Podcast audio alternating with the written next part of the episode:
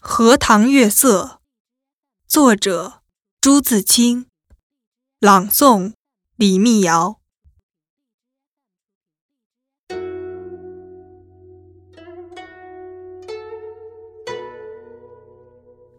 这几天心里颇不宁静。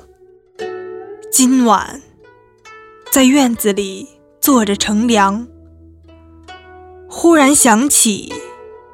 日日走过的荷塘，在这满月的光里，总该另有一番样子吧。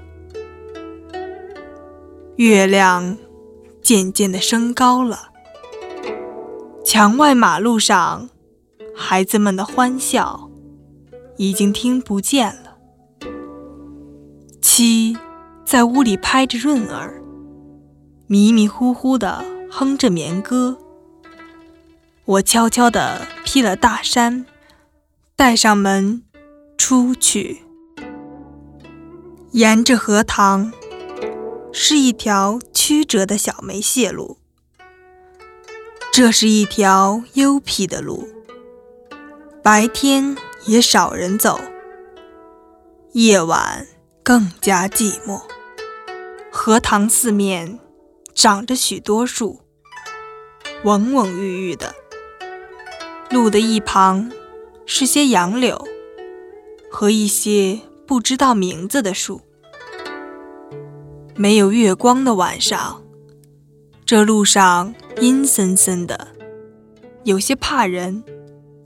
今晚却很好，虽然月光，也还是淡淡的。路上。只我一个人，背着手踱着。这一片天地好像是我的，我也像超出了平常的自己，到了另一个世界里。我爱热闹，也爱冷静；爱群居，也爱独处。像今晚上，一个人。在这苍茫的月下，什么都可以想，什么都可以不想，便觉是个自由的人。白天里一定要做的事，一定要说的话，现在都可不理。这是独处的妙处，我且受用这无边的。荷香月色好了，曲曲折折的荷塘上面，迷望的是甜甜的叶子。叶子出水很高，像亭亭的舞女的裙。层层的叶子中间，零星的点缀着些白花，有袅娜的开着的，有羞涩的打着朵儿的。正如一粒粒的明珠，又如碧天里的星星，又如刚出浴的美人。微风过处，送来缕缕清香，仿佛远处高楼上渺茫的歌声似的。这时候，叶子与花也有一丝的颤动，像闪电般。霎时，传过荷塘的那边去了。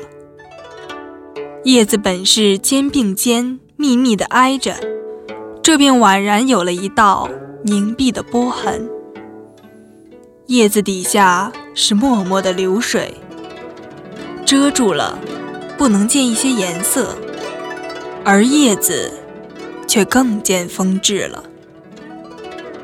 月光如流水一般。轻轻地系在这一片叶子和花上，薄薄的轻雾浮起在荷塘里，叶子和花仿佛在牛乳中洗过一样，又像笼着轻纱的梦。虽然是满月，天上却有一层淡淡的云，所以不能朗照。但我以为这恰是到了好处。酣眠固不可少，小睡也别有风味的。月光是隔了树照过来的，高处丛生的灌木，落下参差的斑驳的黑影，俏愣愣如鬼一般。弯弯的杨柳的稀疏的倩影，却又像是画在荷叶上。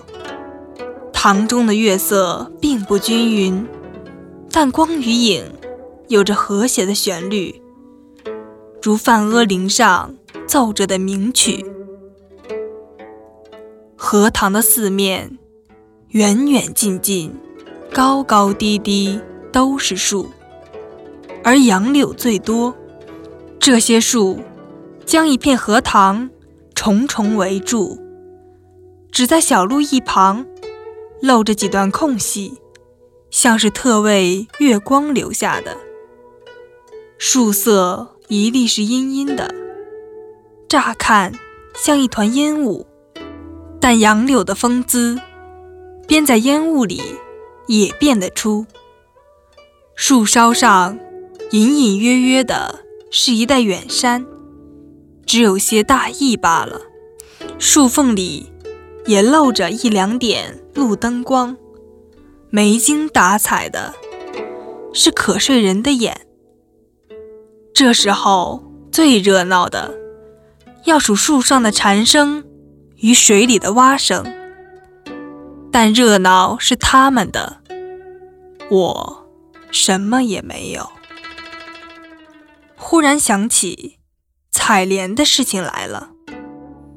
采莲是江南的旧俗，似乎很早就有，而六朝时为盛。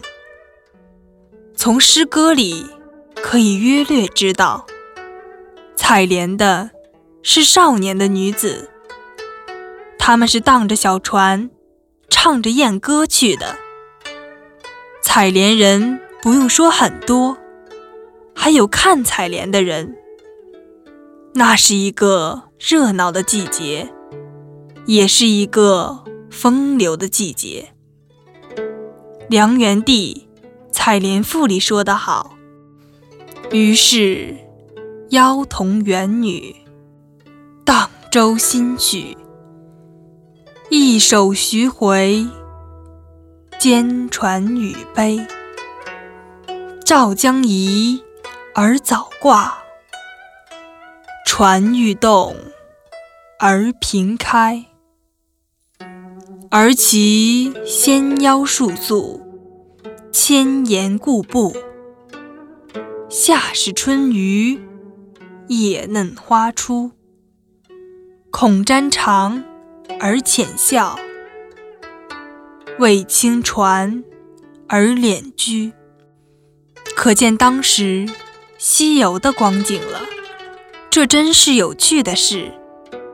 可惜我们现在早已无福消受了。于是又记起《西洲曲》里的句子：“采莲南塘秋，莲花过人头。低头弄莲子，莲子。”清如水。今晚若有采莲人，这儿的莲花也算得过人头了。只不见一些流水的影子是不行的，这令我到底惦着江南了。这样想着，猛一抬头，不觉已是自己的门前。轻轻地推门进去，什么声息也没有。妻已睡熟好久了。